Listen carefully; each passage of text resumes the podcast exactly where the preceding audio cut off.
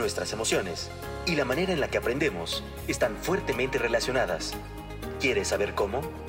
Quédate con nosotros en El Poder de las Emociones, conducido por profesionales de Enseña por México. Comenzamos. Bienvenidas y bienvenidos una vez más al Poder de las Emociones. Este es un programa de Enseña por México, organización de la sociedad civil que busca acabar con la desigualdad educativa. Mi nombre es Yair y yo soy profesional de Enseña por México Generación 2021 y hoy les quiero dar la bienvenida a este episodio en colaboración con Radix Education. En este episodio estaremos hablando de la educación transmedia y cómo es que está transformando la actualidad. Pero antes de eso, les presento a Arandi Hernández, que va a ser nuestra acompañante del día de hoy. Hola Arandi, ¿cómo estás? Hola Jair, muy bien, gracias por la invitación. Cuéntanos un poquito más de ti, Arandi. Pues yo soy egresada del programa de liderazgo de Enseña por México en primera infancia. Soy de la generación 2018 y bueno, pues actualmente soy directora académica de la maestría en liderazgo y educación y directora de investigación y diseño emergente en Radix Education. Y bueno, pues básicamente mis líneas eh, prioritarias en estos eh, espacios pues es el desarrollo profesional y el desarrollo de las habilidades del futuro para el cambio educativo y la innovación. Y bueno, pues yo estudié psicología en la Universidad Autónoma Metropolitana y pues tuve una especialización en intervención psicosocial, grupal, comunitaria y institucional. Y bueno, pues eh, actualmente pues, estoy estudiando una especialidad en pensamiento del futuro por el Instituto del Futuro y bueno, pues es un gran gusto estar el día de hoy compartiendo este espacio. Muchísimas gracias. Pues creo que ahí coincidimos. Yo también soy psicólogo, entonces tener una colega en el programa es bastante bueno. Oye, y cuéntanos un poquito, ya sabemos eh, la temática, pero ¿de qué quieres hablar? ¿De qué venimos a hablar el día de hoy? Y pues hoy, bueno, traigo a la mesa para comenzar a reflexionar sobre el alfabetismo transmedia, Creo que es algo que nos atravesó a todos con mayor énfasis durante la pandemia.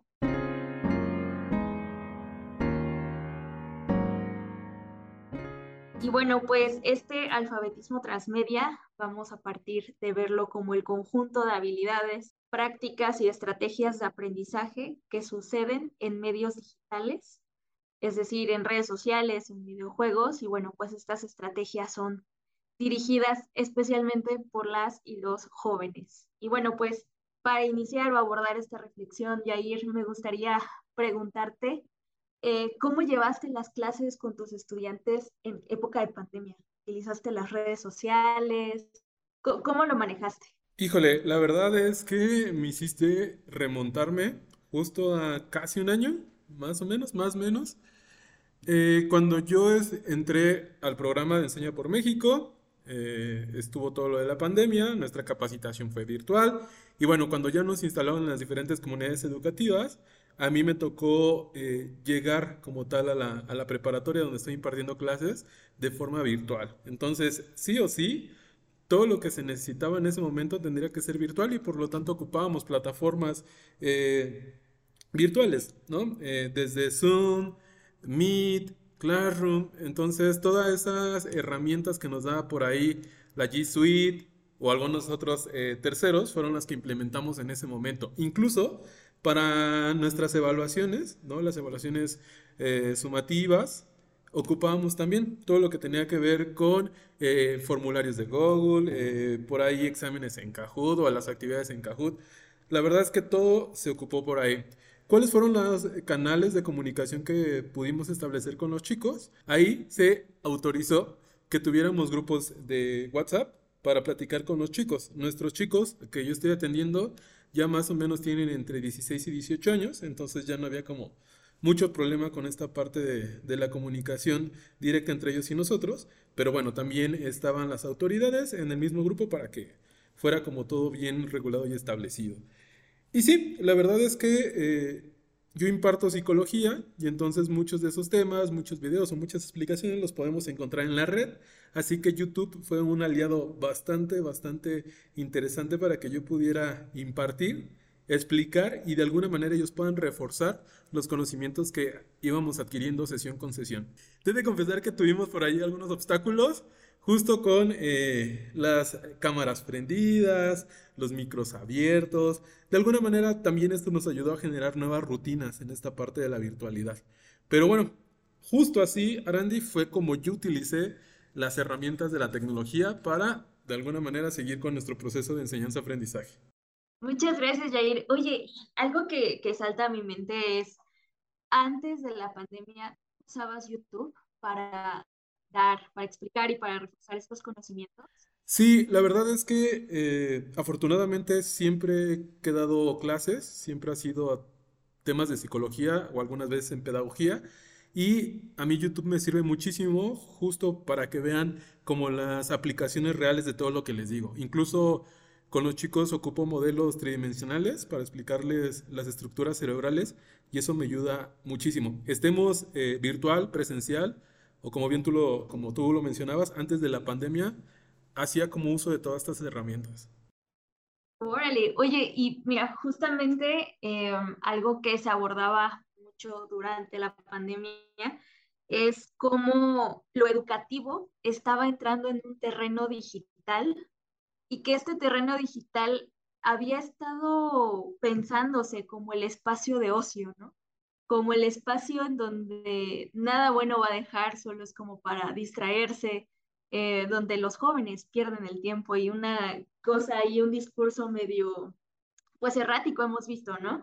Eh, que se tenía en torno al, al espacio digital y, y, siento, o sea, por experiencias compartidas con con docentes principalmente, que tenían como esta resistencia, ¿no? De, combinar estas cosas, eh, lo digital con lo educativo, porque nunca se habían visto como algo que van de la mano, sino algo que están separados, ¿no? O sea, cuando tú sales de la escuela, te vas a redes sociales a distraerte, ¿no? No puede haber, eh, pues, pedagogía o algo educativo en esto, y creo que algo que trajo la pandemia es volver a reflexionar sobre esto y poner la mirada en, ok, ¿cómo ya unimos lo que es digital, estas habilidades que ya tienen los chicos en, en, esta, en este mundo digital, cómo las ponemos en práctica desde lo pedagógico? Así es, como bien tú lo mencionas. Mira, afortunadamente, eh, digo, algún, algo bueno tenemos que encontrar de esta parte de la pandemia y como bien lo mencionas tú es como la revolución o la capacitación de los docentes en habilidades digitales y no necesariamente nada más en, usar plataformas, sino desde las computadoras. Yo antes de que pasara todo esto siempre me ha gustado el tema de la tecnología, las neurociencias y todo ese rollo.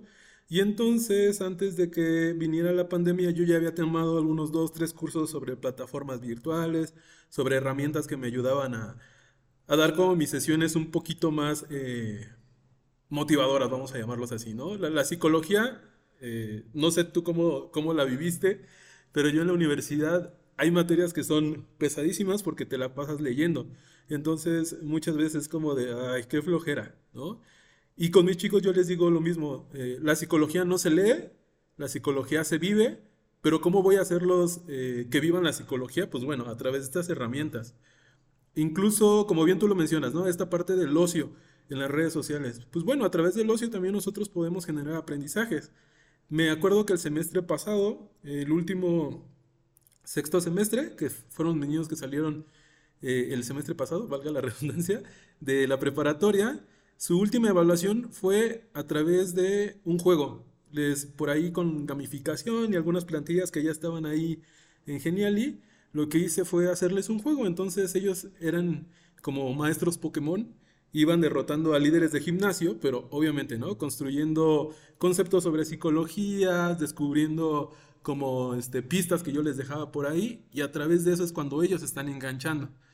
Tan el grado eh, que llegamos con esa efectividad que no te voy a decir que por mí estudiaron psicología, porque sería una mentira, pero lo que sí me di cuenta es que muchos niños del año pasado, eh, pues no sé si optaron por eso o se decidieron, porque muchos estaban entre, es que quiero estudiar esto y psicología, ¿no? Y a través de, de esas herramientas y también de que ellos cooperaban muchísimo, pues se dieron esos aprendizajes y pues sí puedo presumir de eso, que, que muchos dijeron, sí, quiero ser psicólogo.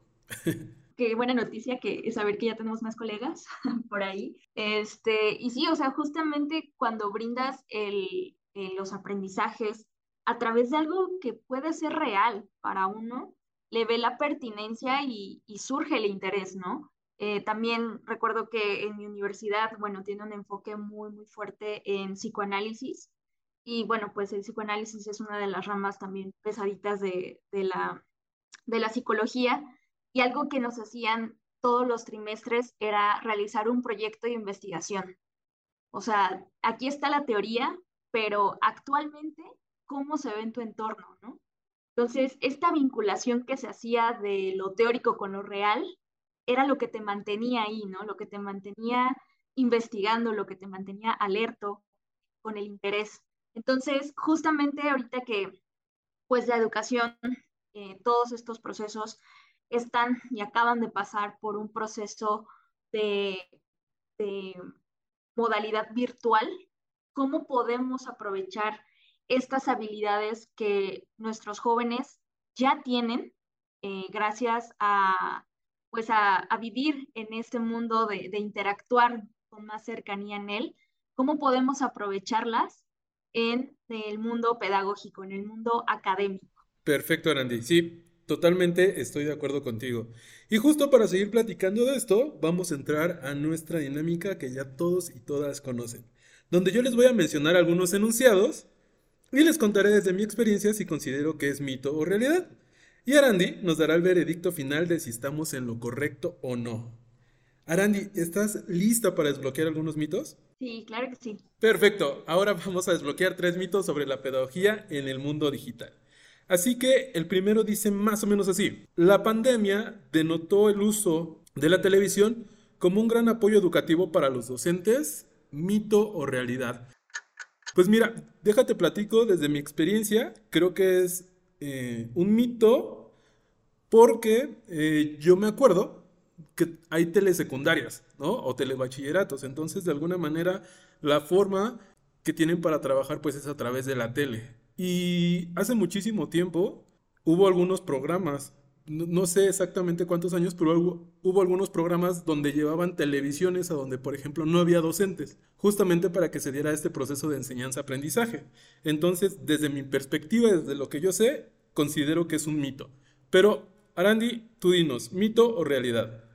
Sí, Jair, estás en lo correcto. Esto es un mito, ya que, bueno, pues desde 1960 ya se estaba abordando esta reflexión de cómo los medios de comunicación iban a influir en el aprendizaje de los estudiantes y también ya se veían como estas vías de cuál sería el apoyo para los procesos de enseñanza, por ejemplo, de la televisión y de la radio. ¿Cómo es que iba a ser un gran aliado en la educación? Este tipo de aprendizaje le llamaban un aprendizaje programado. Entonces, la reflexión, eh, bueno, por la bibliografía que pude encontrar, está desde 1960 ya este abordaje de los medios digitales como un apoyo en la educación. Perfecto, Randy. Entonces, justo, ¿no? Desde hace muchísimo tiempo que estamos ocupando estos medios digitales. Muy bien. Siguiente enunciado. Los medios de comunicación y redes sociales refuerzan tu propia visión del mundo, mito o realidad. Híjole, la verdad es que yo creo que esto sí es una realidad, ¿no? A través de las redes sociales nosotros podemos eh, reforzar la visión y también quisiera agregarle que podemos cambiarla, ¿no? Creo que eh, muchas veces, o al menos a mí me, me, pasó así, que tengo esquemas de pensamiento, tenía esquemas de pensamiento como muy bien establecidos sobre, sobre ciertos temas, por ejemplo. Pero a través de las redes sociales, a través de los medios de comunicación, yo puedo darme cuenta ¿no? Y puedo confrontar esos esquemas de pensamiento y puedo decir, ah, sí, sí tenía razón. O fíjate, yo pensé que era esto, pero ahora que tengo más información, puedo decir que estaba errado y de alguna manera volver a modificar ahí mi, mi visión del mundo. Pero bueno, eso es lo que yo pienso. Arandi, dinos, mito o realidad. Sí, es una realidad que, bueno, que si lo analizamos y lo nos ponemos a reflexionar, también puede ser un mito, está medio engañoso este enunciado, pero eh, ahorita lo vamos a abordar como una realidad. Los jóvenes eh, bueno, pues han creado comunidades virtuales, ¿no?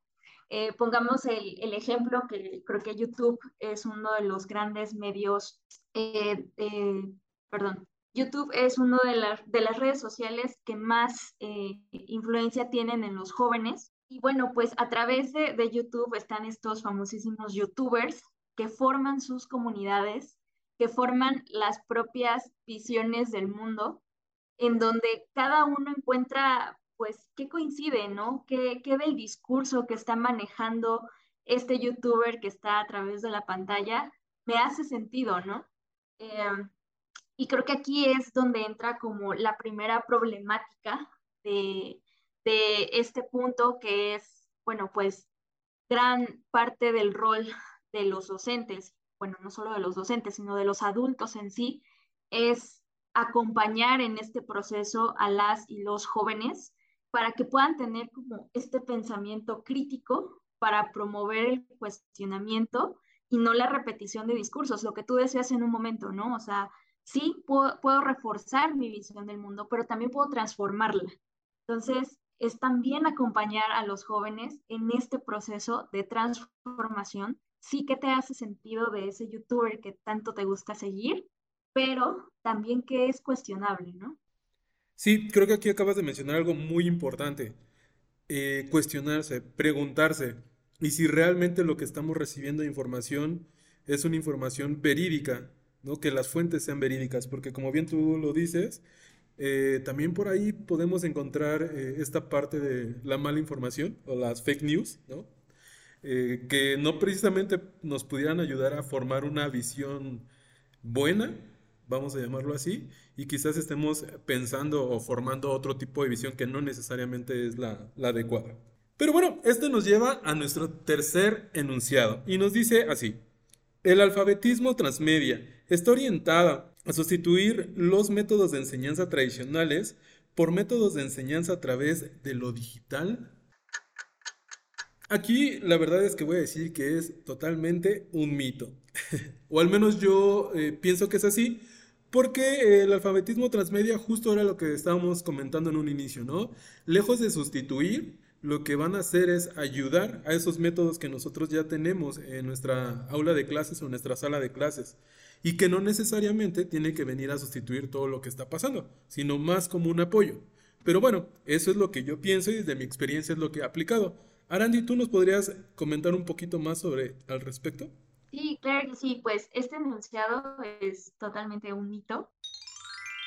Eh, lo que estamos comentando es el alfabetismo transmedia, justamente lo que abre es las puertas hacia la investigación de saber qué es lo que están haciendo las y los adolescentes en este espacio, digamos, de una educación no formal de, un espacio no académico como lo vemos eh, tan estructurado o el espacio físico en sí que es la escuela, ¿no? ¿Qué es lo que están haciendo? ¿Qué están aprendiendo? Porque también aprenden cosas. Entonces, lo que hace el alfabetismo transmedia es esta pregunta, explorar qué es lo que están aprendiendo y cómo estos métodos de enseñanza no formales eh, también se ven reflejados en la escuela, qué es lo que los estudiantes están llevando a la escuela y qué al revés, ¿no? ¿Qué llevan los estudiantes de la escuela a esos medios para aprender? Entonces, justamente el alfabetismo transmedia es en donde pone el acento, veamos qué es lo que están haciendo, reflexionemos y aprovechemos estas habilidades que ellos están desarrollando para llevarlos al terreno, pues, de lo pedagógico, de lo académico.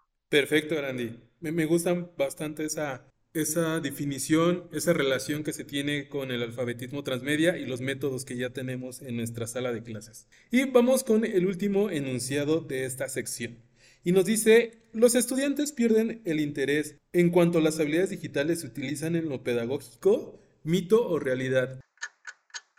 Híjole, no, pues este es totalmente un mito. Eh, gracias a los medios digitales, a las plataformas, a los diferentes programas que nosotros podemos tener o, que yo puedo tener acceso, creo que mis chicos han recobrado ese interés por la materia y sobre todo porque es lo que está pasando con, eh, por ejemplo, su vida psicológica, vamos a llamarla así, su vida mental y las repercusiones que tiene en su vida cotidiana. Así como tú lo mencionabas, eh, Arandi, con esta parte de los, de los proyectos que te dejaban en la universidad, acá mis chicos también tienen un proyecto eh, semestral que es transdisciplinar.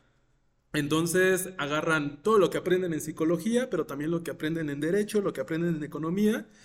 Y justo a través de estos proyectos, de ideas de innovación, microempresas, ellos ponen en práctica todo lo que fueron aprendiendo. Por ahí, con una serie muy, muy controversial de, Netflix, me ayudó bastante ¿no? a, explicarles la constitución cerebral y las partes del cerebro y todo ese rollo. Entonces, yo te puedo decir que este es totalmente un mito. Pero bueno, tú cuéntanos, Arandi, ¿crees que es un mito o una realidad? Yair, yo creo que, o sea, desde tu experiencia, por lo que nos estás contando, o sea, tú has logrado justamente hacer esta vinculación entre lo digital y, y, lo académico, ¿no? Entre lo real y, y, la teoría, y creo que por eso eh, tus estudiantes han contestado pues de esa manera tan, tan nutritiva, pero bueno, pues según una investigación llamada Alfabetismo Transmedia en la nueva ecología de los medios, que se realizó del 2015 al 2018 en alrededor cinco países, pues demostraron que esto es una realidad. Eh, los estudiantes llegan a perder el interés en cuanto los docentes o la escuela en sí hace esfuerzos por meter estas habilidades en el mundo académico. Es decir, o sea, los estudiantes cuando el docente les pide, bueno, pues ahora hagan un meme o los voy a calificar a través de memes, les voy a dejar por ahí un comentario, o cuando quieren subirse como estas tendencias, los estudiantes, bueno, pues también, ¿no? Que estamos eh, en el ojo también crítico de ellos, pues llegan como a tener una desconexión de lo que está sucediendo, ¿no? Y creo que aquí es parte del desafío educativo en cómo podemos hacer esta vinculación que tú estás haciendo con tus estudiantes, cómo los espacios pedagógicos pueden eh, abrazar estas habilidades transmedia desde la escuela, desde lo académico, de tal modo que los estudiantes no lo sientan ni forzado, ni con falta de creatividad, ni tampoco desconectadas de los significados que tienen en el contexto original eh, pues del mundo digital, ¿no? Algo que, también les gusta mucho de, esto, de este alfabetismo transmedia, es que son unas formas de aprender en donde no hay un adulto eh, crítico, no está mediado por un adulto que vaya a poner una calificación de acuerdo a la experiencia o a las habilidades que vayan desarrollando. Es un espacio completamente de ellos entonces yo creo que desde ahí viene como ese, ese recelo de querer soltar estas habilidades para ponerlas a disposición del mundo académico, por así decirlo. Perfecto, Randy. Justo esto es la importancia de, por ejemplo, esta sección, ¿no? Porque como yo te lo decía, desde mi vista yo creo que no, pero como tú ya bien nos los mencionaste, hay estudios que demuestran que tal vez por ahí sí se va perdiendo. Y, justo estos momentos donde rebotamos las ideas, de donde se arma el debate, creo que es lo mejor que puede estar pasando. Así que muchísimas gracias, Anandi, por eh, compartirnos sobre todo el nombre de, del estudio. Prometo ponerme a leer un poquito para eh, seguir cambiando y reforzando pues por ahí mis prácticas profesionales. Y bien, una vez que terminamos esta parte de mito o realidad, pues estamos llegando casi al final del episodio del día de hoy, pero antes de irnos y para ir cerrando esto, me encantaría escuchar a Arandi, ¿tú qué desbloqueaste el día de hoy? ¿Qué te llevas el día de hoy de este rebote de ideas?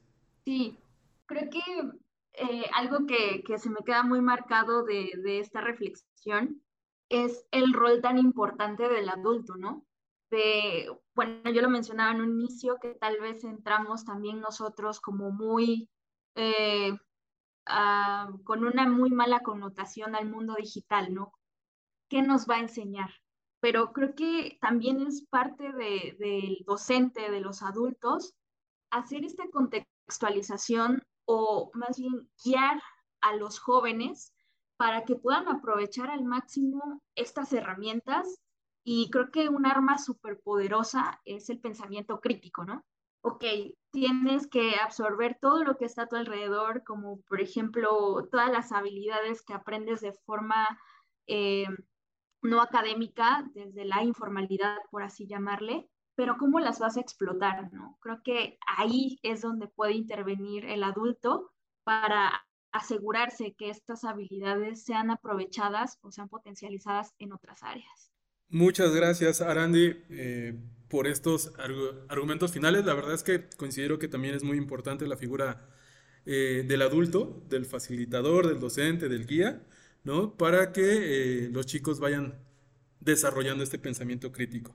Y pues te cuento, yo me llevo, la verdad, una sorpresa, justo con el último punto de mito realidad, porque yo estaría casi seguro, ¿no? Que meter eh, cuestiones ya más transmedia en nuestro quehacer docente, pues animaría más a los chicos a, a seguir con las disciplinas, con el aprendizaje. Ahora me llevo de tarea justo investigar más. También desbloqueé la importancia que tiene no desinstituir un aprendizaje o un modelo de enseñanza uno por otro, sino justo tomar todas las bondades que nos dan las herramientas tecnológicas y por ahí hacer como esta parte de acomodación, de asimilación con los métodos que ya tenemos en nuestra sala educativa en pro de que los chicos puedan desarrollar esos aprendizajes que nosotros estamos buscando. Y también me llevo esta parte de darle más autonomía a los chicos, ¿no? Eh, muchas veces creo que como docentes tenemos la concepción errada de que son entes pasivos y que ellos solamente están ahí para escucharnos o para hacer nuestras dinámicas, de alguna manera que son reactivos. Y no necesariamente tiene que ser así. Hay muchos chicos y chicas que son muy proactivos en todas las clases, en todas las materias, y creo que bajo esa visión nosotros podríamos eh, sumarle un poquito más a sus procesos de enseñanza-aprendizaje. Pero bueno, Ahora sí, todo lo que tiene un inicio tiene un final y justo estamos llegando ya a la parte final del episodio de hoy. Pero antes de que se nos vayan, quisiera hacerles una pregunta a todos los docentes, a todos los PEMS y al público en general. ¿Qué habilidades digitales tienes como docente para poder desarrollarlas en tus estudiantes? Espero que esta pregunta la reflexionen súper bien y también que sean muy sinceros. No importa si consideramos que no tenemos muchas habilidades digitales, estas se pueden desarrollar. Lo importante es darnos cuenta y tomar cartas sobre el asunto. Pero Arandi, antes de que te nos vayas, eh, ¿estás en algún proyecto? ¿Estás en Radix Education? ¿Tienes alguna red social para seguirte? Sí, eh, a través de las redes de Radix Education, así Radix Educación, nos pueden encontrar en Facebook, Instagram, Twitter y bueno, pues también a través de de dar a conocer los proyectos, los diversos proyectos que estamos llevando a cabo, pues también llegamos a abordar este tema de la alfabetización transmedia y bueno, pues por ahí pueden estar al pendiente para una de estas publicaciones. Muchísimas gracias, Arandi, por estar con nosotros y por compartir este tema que la verdad está bastante bueno. Gracias a ti, Yair, y pues muchísimas gracias por acompañarnos en esta reflexión y pues hay que continuarla porque ya es nuestra realidad y hay que abordarla ya. Perfecto. Y recuerden que El Poder de las Emociones es un programa de Enseña por México, organización de la sociedad civil que busca acabar con la desigualdad educativa. Muchísimas gracias a todos y a todas. Nos escuchamos en el próximo capítulo. Bye. Sigamos aprendiendo cómo es que nuestras emociones se conectan con el aprendizaje. Nos vemos en el siguiente episodio de El Poder de las Emociones.